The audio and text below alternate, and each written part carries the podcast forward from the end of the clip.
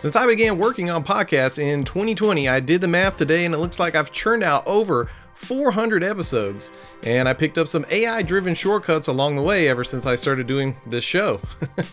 so, for today's AI Roundup episode, I'm going to pull back the curtain to show you how I leverage ChatGPT for quicker research, efficient writing, and streamlined post production.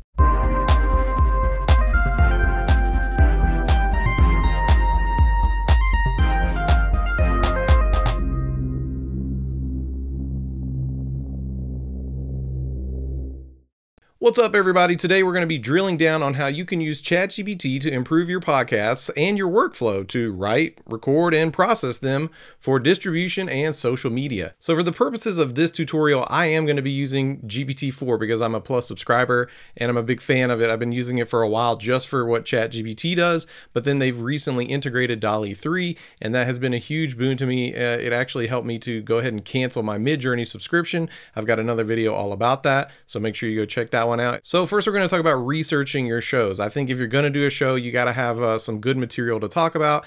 And if it's really going to resonate with your audience, you need to spend some time investing in the research of what you're going to say.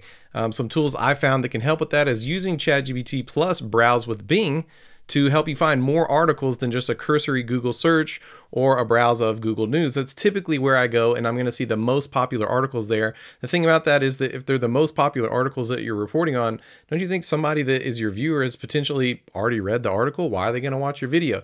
Well, let's just search for one now. And this is a bit more general than I would usually do for the show, but I'm just saying, give me some breaking stories about AI tech. Let's see what it can do. All right, so we fast forwarded a little bit and it gave me five different stories. Uh, this is a resource I probably wouldn't have found on my own. It's showing a bunch of artificial intelligence stories from MIT News. The caveat is it doesn't link to the story that it says right here a study found to excel at engineering design. This is just linking to a page uh, of all artificial intelligence stories from MIT News. So that's a little bit weird, not what we were expecting, yet it still did inadvertently lead to the result we were looking for. Okay, so moving right along, let's start a new chat. We're going to try a different tool. This time we're going to use plugins.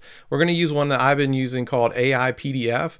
Uh, with the AI PDF, tool plugged in, you can take something like a link to a PDF, obviously, uh, and have it read the whole thing, and then you can conversate with it um, about the story in question. So, an example that I use this for that was super helpful is the video that we just did earlier this week about the uh, lawsuit against Midjourney, Stability AI, and DeviantArt. Uh, and there was a very long ruling, it was 28 pages in this PDF. I was able to feed that link into here so you'll see I, did, I got a comprehensive list here of all the different complaints from the plaintiffs, which is really helpful to help distill down, you know, 28 pages into a seven item list, uh, which leads us to the writing segment. Okay, so for writing my scripts, I found trying to get ChatGPT to just straight up write the script for me, uh, it leaves a lot to be desired, even when I've gone in and I've fed it several of my past scripts to teach it how to write in my own unique voice it's a little bit better, but usually it comes across like over the top and campy. So I find you really have to use ChatGPT more like a writing partner to help you refine your ideas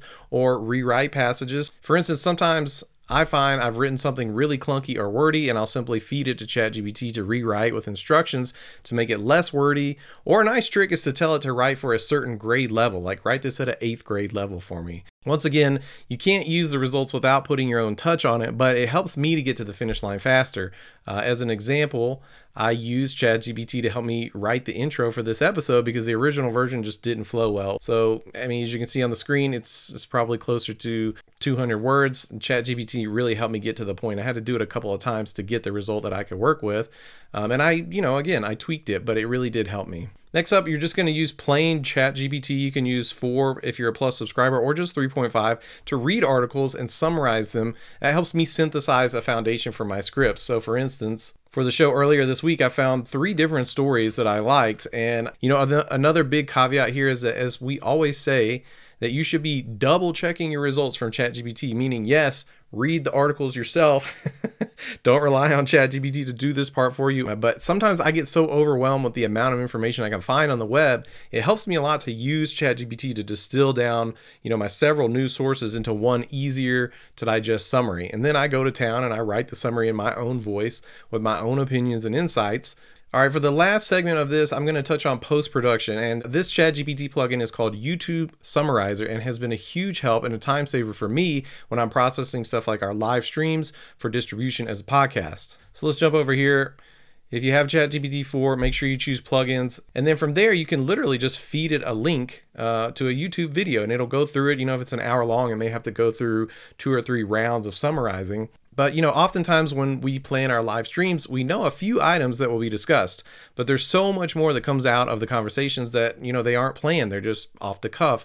And some of those moments are the best in the recording. So with YouTube Summarizer, you can ask ChatGPT to go and read an entire transcript of a video and give you talking points or a summary. So here's one that I did for last week's episode of Bits and Books. So I feed the episode after it's over to this YouTube summary and it hits a bunch of great talking points. And then I can say, hey, would you make a summary of all those points for me?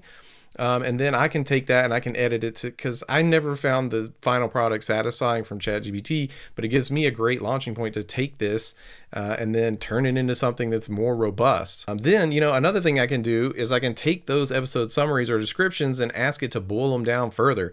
Uh, I found between posting your actual podcast episode to sharing to social media, you need several different sizes of the information you want to share. So you need a sometimes a full page description of what happened in the episode, uh, down to one paragraph, and even further down to one sentence that works for a meta description or social post. ChatGPT is great at taking your summary that you you've edited and you're happy with and adapting it into many different forms from long page to summary to a sentence. So, finally, you probably want to share your podcast on other platforms like TikTok, Instagram Reels, YouTube Shorts.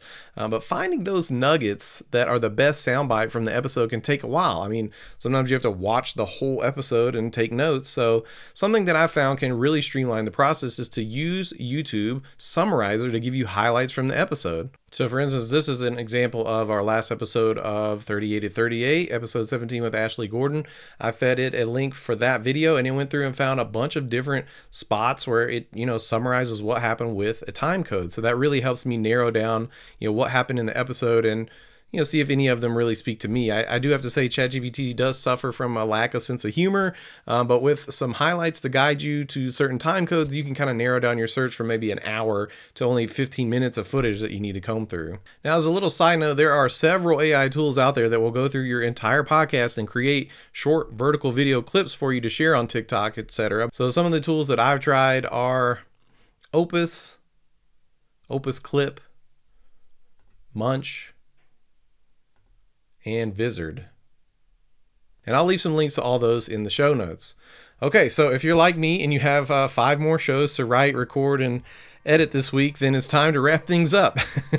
but if you try any of these tools with ChatGPT uh, to enhance your workflow, please sound off in the MMM Discord and let me know how they work for you. And so that's our AI roundup for today. If you enjoy what we're doing here on the show, please help me out by liking this video, drop me a comment, and sub to the channel.